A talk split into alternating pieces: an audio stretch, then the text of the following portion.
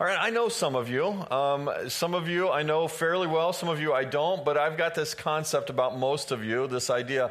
Um, there's some of you that are in here that are workaholics. You, I, I know you, you're workaholics. You might take a day off during the week, but not really you just don't go into the office, but you're reading, you're thinking about work, you're researching, you're on the internet, you're grading papers, you're checking email, text, you're simply planning out tomorrow's day, whatever it might take. You're thinking about it all the time. Workaholism has been called the pain that others applaud. We, we really give props to people that do this. It's the most respectable of all addictions that are out there. Um, people really respect those people. Thomas Edison was told by his wife one time, she said, You need to take a break. You're working too hard. You need to take a break. He said, I don't know how to do that. What do I do? And she said, Think of the place that you would rather be more than anywhere else in the world. And tomorrow, go there. So he woke up and went to his office. And he said, That's where I'd rather be. I love the story too of the daddy brought home a briefcase full of work on the weekend. Saturday morning, he was out, he was doing some work, and his son said, Dad, what are you doing? Um, and he said, Well, there's too much work to do. I had to bring some of it home for the weekend. He said, Hey, when you go back in on Monday, tell him to put you in a slower group. Um, it'll help. So, I, okay, some of you are workaholics, some of you are just hyperactive.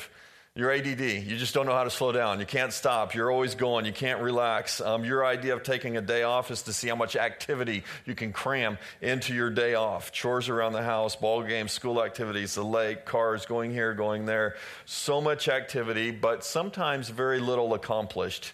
You're just going. You fall into bed exhausted on your day off, hoping that tomorrow when you go to work, you can relax a little bit. I know th- there might be um, just the opposite of those two there might be some of you that every day is a day off. And when you are at work, your coworkers can't tell whether you're working or not. Okay, maybe not you guys, but you have people you work with like this, right? It might be the opposite. I know this about God and about us. Ephesians chapter 2, verse 10, it tells us this that we were created to work. We are his workmanship. We were created by God to do good works we're supposed to work. There's a part of us that God has designed for us to accomplish and do things. So today we are on commandment number four. Um, we're in a series during the summer. We're walking through all the commandments. So today is commandment number four. And we see this one. Um, I, this is a tough one for this commandment. I often think this needs to be not preached to those that show up today, but everyone that's not here um, today, because that's what it's mostly for. Remember the Sabbath day and keep it holy. So good job. You guys are here today. I appreciate that. That's the short version of it, but this commandment actually goes on. I'm going to read the rest of it to you. It's not going to be on the screen, but if you have your phones, you can find it on your Bible app. If you have your Bibles, you can turn here. Exodus chapter 20, verse 8. And I'm skipping ahead to 9. It says, Six days you shall labor and do all your work. But the seventh day is a Sabbath to the Lord your God. On it you shall not do any work, you or your son or your daughter or your male servant or your female servant or your livestock or your sojourner who is within your gates. And you're thinking, I don't have a male or female servant or a sojourner inside my gates. I don't have to follow this one, right? We're going to get to it. Verse 11 For in six days the Lord made heaven and earth, the sea and all that is in them, and he rested on the seventh day. Therefore the Lord blessed the Sabbath day and made it holy. Now, when I read through that, of course, tons of questions come to my mind. Maybe you do as well. Are we still obligated to obey that? Because I don't have servants, I don't have this, I don't have that. Some of that seems a little outdated. And how? How do you determine what constitutes work and rest? Work for one person may not be for another. Do we what about Saturday and Sunday? What is the real Sabbath day? Did God really insist that people take a day off? Seems a little old fashioned to me. How do we understand it? Well, Eh, when you really break it down, this could be a reason for things such as burnout, depression, heart problems, ulcers, hypertension, physical exhaustion, and the list goes on. And when you hear that list, now maybe you go back and say, okay, maybe this isn't such a bad commandment after all. Maybe we do need to think about it. But we do, I think, oftentimes we look at a commandment that tells us, we look down on a commandment that tells us to take a day off, and we wonder why our nation is such a breakdown physically as well as morally. But God is the one who designed us, and He's the one that wrote this commandment. I wonder if He knows what He's doing. I wonder if he's got his understanding about us, who he created, and the commandments that go along with us. So, all of you, if you would, when you leave today, um, when you get in your car, reach over in your glove compartment, because I know you all have one of these in your, in your glove compartment. That box, you know, inside of there, there's this little booklet that you never get to, the owner's manual of your car. And within that, if you were to read it, it would tell you that you're supposed to change your oil every so often. And if you remain close to that, it's going to do pretty good. Um, and if you have an older car, like my truck, you just keep adding oil and it keeps it clean the whole time. Um, but you're supposed to change your oil so often. If you don't, it will catch up. It will catch up to you, and pretty soon it will ruin your vehicle if you don't obey the owner's manual. I see this sometimes in the Ten Commandments, especially on a commandment like this one. Uh, is God going to jump down and zap us if we don't do this one, or if we mess this one up? You know, if we go for a week or two without obeying this one, is this really so bad? Probably not, right? It probably is one that, man, we can fudge a little here and there, and it's not going to make that big of a difference. But if we go too long without this one, it's going to hurt. And God understands us and He knows what we need, so He's trying to teach us this. So, commandment number four is a little bit different than some of the rest, or the, really the rest of the commandments. Um, the first thing that makes it different, just to give you an overview of this idea, commandment number four is the longest of all the commandments. Which actually is kind of strange because when you look at it at just the surface, surface this, this little line, remember the Sabbath, keep it holy. It seems simple, right? But he had to explain it he made it the longest of all of them to say this is really important. And of all the other commandments as well, this one's different in the New Testament than in the Old Testament. And so we have to understand this. What is he trying to teach us, and what's the big idea behind it? So we're going to break it down this way. We're going to look at the Old Testament, then the New Testament, and then today. And we're still living within the New Testament, so it's just how do we apply that to our situation? And I believe that today it's not the sermon, but it's this concept, it's this principle that if you follow this, it'll change your life. I think this has one of the biggest impacts of all the others. It will change your life if you follow this one. So, the Old Testament law, let's go here. Where did the Sabbath come from? We have to go all the way back to um, page one of this one. Genesis chapters one and two, we see the creation story, and for six days God created. In Genesis chapter two, we get to this point that on the seventh day he rested. But why? I mean, he's God. What? God rested? Why? Was he tired? I mean, he's God. Was he worn out? Did he say, Oh, thank me, it's Friday? I mean, where did he come up with this? Why did he have to do this? Really, the concept and the idea God rested, it actually means he ceased from labor. He stopped doing what he was doing. For six days, he created, and then he didn't create. It doesn't mean he, he didn't do anything, he's being lazy that he stopped everything. It's that he changed his pace. He did something different. I think he was setting up a plan for us to follow. There's a time for work and there's a time for rest. There's a time for production, there's a time for reflection. There's a time for productivity and there's a time for gratitude. And we have to understand this balance and how this works. So we see the example of the Israelites. When they were in the desert, they could only collect enough manna for one day. God allowed them to collect manna. They had one day's worth of work to be able to eat that. But on the sixth day, they could collect enough for two days. And God set up this pattern uh, um, for all of us to follow. Now, up until the New Testament, um, they were not allowed to work on the Sabbath. This was part of it. The Jewish rabbis, um, this would be the Pharisees, these, these rabbis, they felt obligated to define work for everyone else. here's how we interpret what God is saying. And so they came up with a list. And J. Vernon McGee, in his book, Love, Liberation, and the Law, he said the rabbis came up with 1,521 ways in which you could break commandment number four.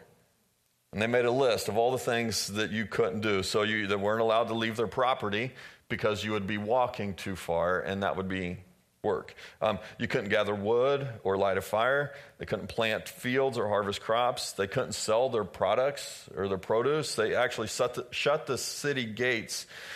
That was close. I'm glad I, I need to not say that one again, right?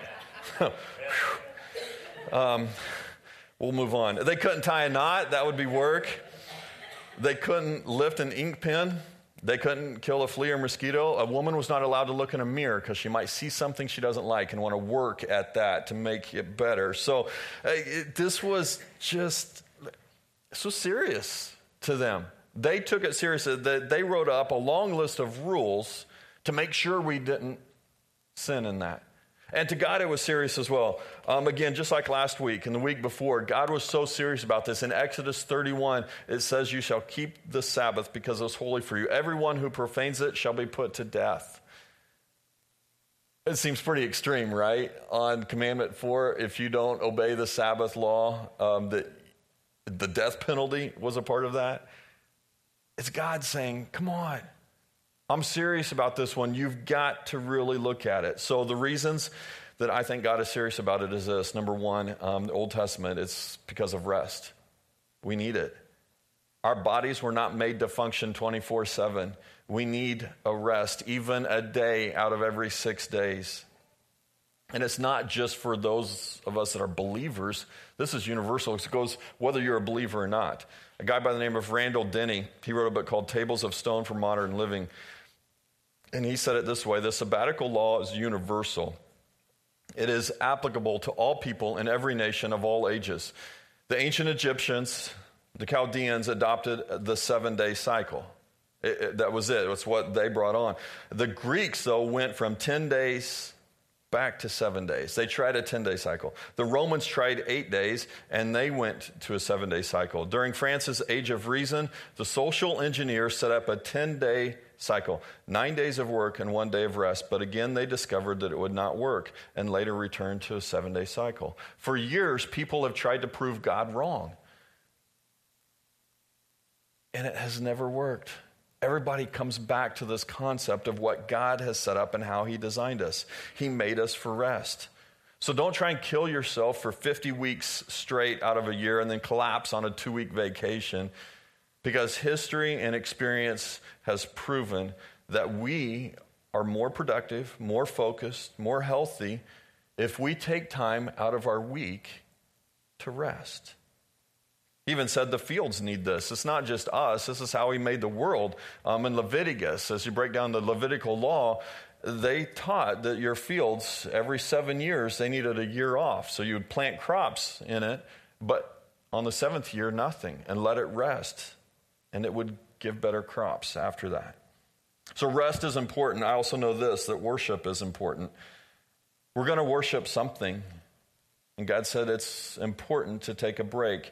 And when you do, it's not to be lazy, it's to worship. It is a holy day. Remember the Sabbath and keep it holy. It's not a day just to lay around and be lazy and do nothing, it's a day to worship. It's a day to set things aside and remember whose you are and who created you.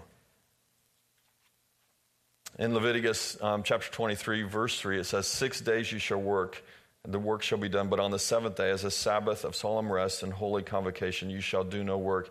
It is a Sabbath to the Lord in all your dwelling places a guy by the name of Adam Herschel, he wrote a, um, a book. He, he, says this, and he says, Six days a week we wrestle with the world, bringing profit from the earth. On the seventh, sorry, on the Sabbath, we especially care for the seed of eternity planted in our souls. The world has our hands, but our soul belongs to someone else. It's our time not just to take a break from our work, from our hands, but it's a time to take a break to remember who we are to be reminded that we don't belong to this world. We belong to God, and our eternity is somewhere else. And if you don't do this enough, you'll forget and you'll get wrapped up in this world. He also wrote this. He said it this way The Sabbath can prepare you for six days, but it takes six days to prepare for the Sabbath. What a cool perspective, huh? We often think it's flipped around the other way, but man, it takes a lot to prepare for those six days, but it takes those six days just to prepare to take that break. So in the Old Testament, the Sabbath was celebrated on a Saturday. The reason was because God rested on the seventh day, which was a Saturday. Sunday being the first day of the week, Saturday being the seventh. But in the New Testament, it switched over to Sunday. And we celebrate because of the resurrection of Jesus. So the Jew worshiped on the seventh day to remember a finished creation, but the Christian worships on the first day of the week to remember a finished redemption. So let's look at that. Let's jump there. The New Testament. Really, the New Testament has liberated us from this law. It has. It's, it's lifted um, the confines of this Old Testament law. It's liberated us from the strict guidelines that those um, Pharisees set up in place to tell you what you could and couldn't do. But it did not release us from the foundations of the principle. It hasn't freed you up from the principle behind it, although it has freed you up completely from the strict guidelines of it. Colossians 2, verse 16 tells us, Therefore, do not let anyone judge you by what you eat or drink or regard to religious festivals, a new moon celebration, or a Sabbath day. We have freedom in this. So we can't judge people on when they rest and how they worship God. Some people do it on Saturday, some people do it on Sunday. A person that works in an office on a computer all week, man, their Sabbath might be getting out in their yard getting their hands dirty, sweating a little bit. That might be what gives them energy again. That might actually be restful for their bodies to get out and do something. A person that works outside all week, especially this last week, might be thinking, I just want some air conditioning all weekend. That's all I need. Jesus was even caught in this. There was one time he was healing on a Sabbath and they stopped him. And this was, you know, hey, you're not supposed to do that. And he said to them, Mark 2, the Sabbath was made for man, not man for the Sabbath. Here's the lesson of the New Testament it is a gift to you. More than a commandment for you, it is a gift to you. God has given you a gift to say, you need, This is for you. I'm doing this. For, you need to do this. This is beneficial and helpful for you. Because we often think of it backwards. Ron Mehl, he said, I keep thinking God needs more and more of me to get his work done, but in reality, I need more and more of him. It's not that God needs us to take a break and to worship. We need to take a break and to worship. So, how do we do this? How do we interpret both of these, the Old Testament and the New Testament? How does this play out in our lives? Number one, I think we need to avoid the extreme interpretations of the Sabbath. And that goes for the Old Testament and the New Testament. It goes for both of those. Avoid the extremes on those. Some of you have weird schedules, I know. Some of you can't be here during our designated time for worship. I understand that. I get it. So don't be a, a legalistic about it. But you still have to find time to do it. You still have to honor a day and take a break. For us, you know, it's Sunday morning. This is the time that we have scheduled that we come together for worship. And we love it when you're here, and I want you to, to work hard. I'm going to get to this again as we close, but for us, it's, it's not the legalism, though, that I think is the problem. I'm not sure that legalism is the thing that holds us back. I believe our problem is probably more license. We have become so liberal in our interpretation of this principle that we'll do whatever. Don't tell me what not to do, right? We've become so secular. Sunday, Sundays have become the biggest cash cow um, in our society. Instead of Christians maintaining a higher standard, we have just adjusted to the world, and there's nothing special about any day, let alone Sundays. All the days are the same. And I think about this as well. Our grandparents called it the Lord's Day, our parents called it Sunday, and our society today, we just call it the weekend. And nothing is special anymore. So here's a reminder from 1 Corinthians chapter 8 verse 9. Take care that this right of yours, this freedom that you have from the New Testament, right? Take take care that this right of yours does not somehow become a stumbling block to the weak. Be careful that you're not leading someone else astray because you don't hold this commandment in high standards. Galatians 5:13 says, "You my brothers were called to be free." Hey, right? Freedom in this. But do not use your freedom to indulge in sinful nature, meaning that you skip over commandment 4. 1 Peter 2:16, "Live as free men, yes, but do not use your freedom to cover up for evil, but live as servants for God." So in order to do this, we have to we have to go to this step, designate a day of the week for rest. This is commandment, or part of two. Um, point two of this designate a week, a day a week for rest. But what about laundry and yard work and house cleaning and bills and extras and stuff we got to do? I get it.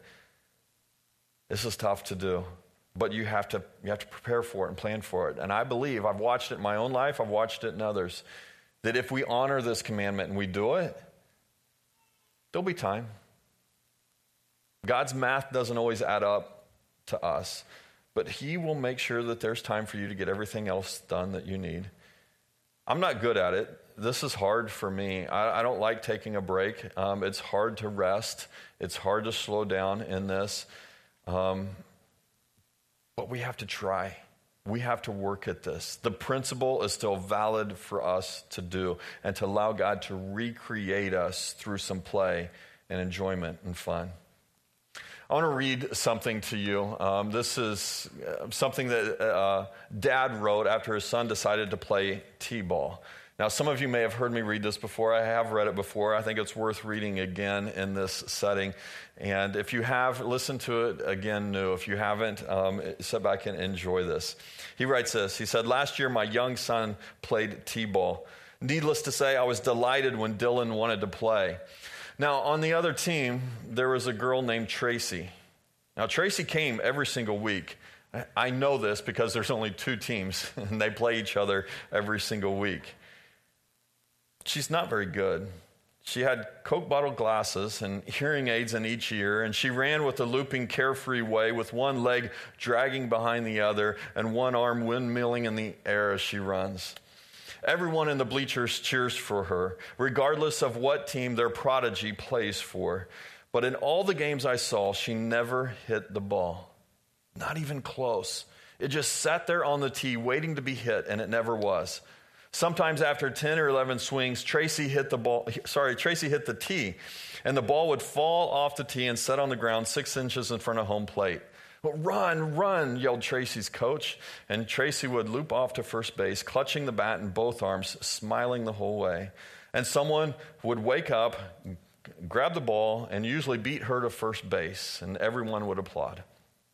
Well, the last game of the season, Tracy came up, and through some fluke or simply in a nod towards the law of averages, she creamed the ball. She smoked it right up the middle through the legs of 17 players.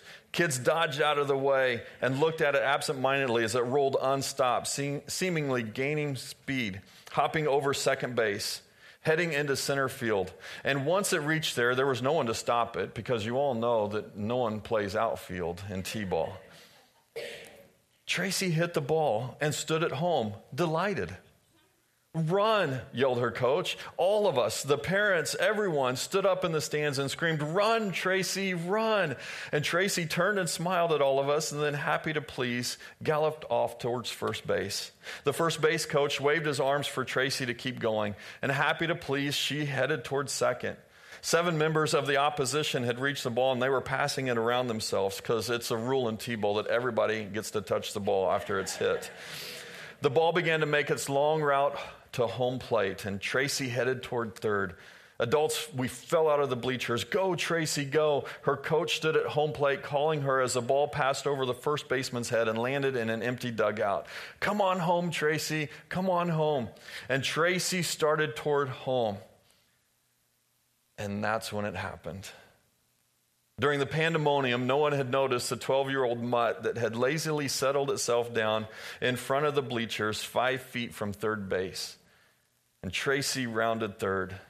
The dog, awakened by the screaming, sat up and wagged its tail. Tracy, as she headed down the line, the tongue hanging out, mouth pulled back, an unmistakable canine smile, and Tracy stopped right there. Halfway home, 30 feet from a legitimate home run. She looked at the dog, and her coach called her, Come on, Tracy, come on home. He went to his knees, pleading her to come home. The crowd cheered. She looked at her um, parents who were capturing it all on video. She looked at the dog. The dog wagged his tail. She looked at her coach. She looked at the dog. And then everything went into slow motion. And she went for the dog. It was a moment of complete stunned silence. And then perhaps, not as loud, but deeper longer and more heartfelt, we applauded as Tracy fell to her knees to hug the dog. Two roads diverged on the third baseline, and Tracy went for the dog. Six days a week, we go for home plate. Six days a week, we seek to be more productive. Six days a week, the world around us screams, run, run. Six days a week, we try and build up the score. But on the seventh day, the Bible says, hug the dog. On the seventh day, remember what matters. On the seventh day, remember whose you are.